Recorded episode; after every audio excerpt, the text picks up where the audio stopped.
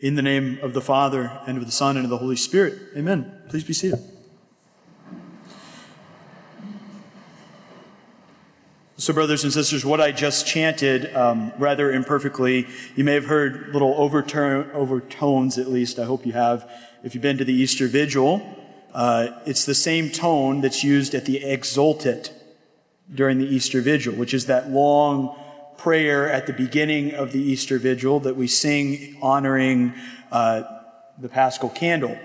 And what I just prayed, what we just prayed, proclaimed, uh, was the proclamation of the movable feasts of the year, which is a long-standing tradition in the Roman Church that on this day, on the Epiphany of the Lord, we proclaim to the world the dates that we're going to celebrate the rest of the feasts of the year.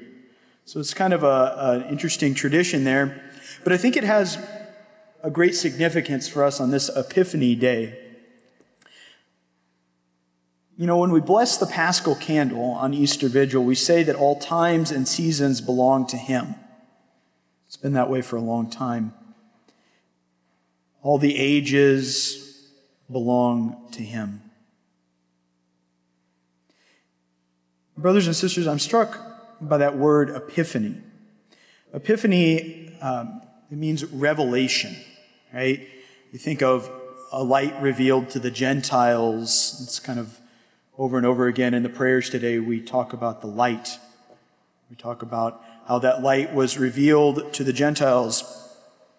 When we call something an epiphany, if you think about how you use that word just in your everyday life, when something is revealed to us that changes the way we see the world. It's not just about one thing. It's not just a fact, but it's something that impacts the way everything else appears. That's what an, a moment of an epiphany is. We can say about an epiphany that there's a before and an after. I saw the world this way, and now I see it this way. Now, sometimes that kind of epiphany, it hits us without any preparation on our part. Right? The story of the shepherds who come to visit the infant Jesus in the manger of Bethlehem, they, they kind of demonstrate that. Right? Uh, and all of a sudden, basically, is the phrasing in Luke's gospel. And all of a sudden, in heavens, in the heavens, there appeared a host of angels proclaiming glory to God in the highest and peace to people of goodwill to men of goodwill. Right? That's the angels just appeared to the shepherds. They didn't do much. But more often, brothers and sisters, and I think this is true to our human experience, and I think it's true also in our uh, spiritual life. More often, those revelations, they come that instant of recognition where everything fits together. It comes after a, a time of preparation. For example, um, when you and I were learning math in school, you can think about whether that's a terrible memory or a, a good memory, right there. You try really hard to understand, you know, that a squared plus b squared equals c squared, or that, uh, you know, that the interior angles of two sets of parallel lines that intersect add up to 180 degrees, or, or whatever it would be. Pick your worst theorem, and you try really hard over over again, and you don't get it, and you don't get it. Maybe you make some progress, but then all of a sudden there's a teacher or a parent or someone, someone shows you why. And then it's all clear. Right? There's, it's just like necessarily true. Or you can take another example from history or science. You know, when we study those things in school, often we have to memorize facts, right? The Declaration of Independence was signed on July 2nd or July 4th, depending upon who you ask, of 1776. We can talk about that later. But, you know, in that time, you have to memorize that fact. But and then there's like all these other facts that go along with that. But it's not until you have someone who sits down and says, did you know that there were these 13 colonies and there was, there was this and there was that and gives you the whole context, the whole narrative of what was going on at the time. So you can see how the facts fit into the story that you have that moment of recognition of why that date was so important for you to learn.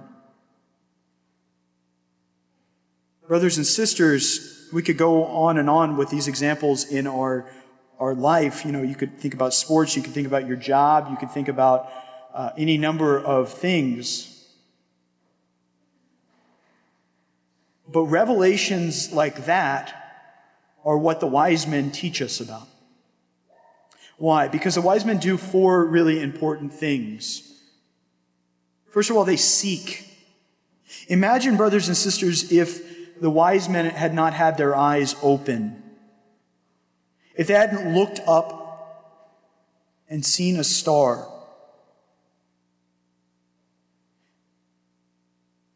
the wise men are not idle.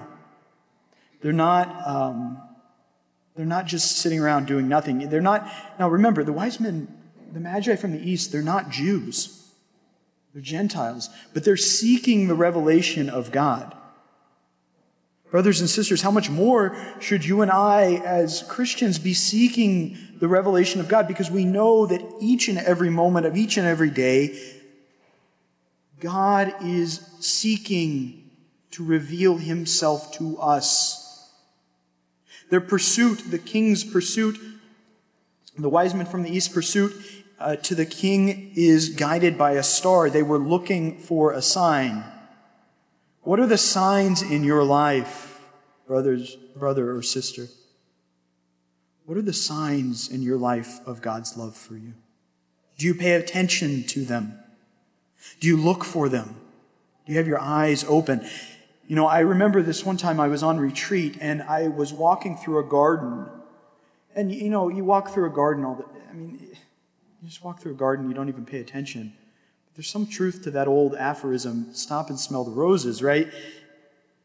But there's a deeper level than just a, a, a natural human experience there. I remember seeing these flowers and going, oh my gosh. From all eternity in His providence, God decided that those flowers would be there at that time, at that moment, so that I could see them. I mean, that's what we believe, brothers and sisters. God is seeking to reveal his love to you. Seek those signs out in your life. And when you seek, you will find, brothers and sisters. That's the next thing that the wise men do. They find. They find the infant lying in the manger because God wants them to. Because God is seeking them out first. It's possible to miss the revelation of God's love in your life or to ignore it. That's called sin. If you're not looking for it, you won't find it. But if you look for it, you will find it. And when they find him, they worship. The wise men seeking, they find, and then when they find him, they worship him. They honor him with their very selves, first and foremost. They fall prostrate before the infant and then they open their gifts. They give everything that they are and everything that they have. And that worship, brothers and sisters, that worship changes them. You notice that last line in the gospel, I think it's one of the best reminders to us about Christ's power. It says that they departed for their country by another way. They were warned not to return to Herod, and so they went to their country by another way. Brothers and sisters, there's only, there's no one who meets Christ in the Gospels and goes away unchanged. There's only two reactions. Either they love him and they want to follow him, or they hate him and they want to destroy him. It's the same for you and I, brothers and sisters. When we encounter Christ here today, when you encounter Christ in your homes, you will not go away changed. You will either grow in love for Him by worshiping Him, or you will lose your love for Him. Give Him everything. Right? And He will change your life. And when you depart by another way, brothers and sisters, think of what the Magi did, what they must have done. They went back to their home, and surely they were not silent about what they had just seen.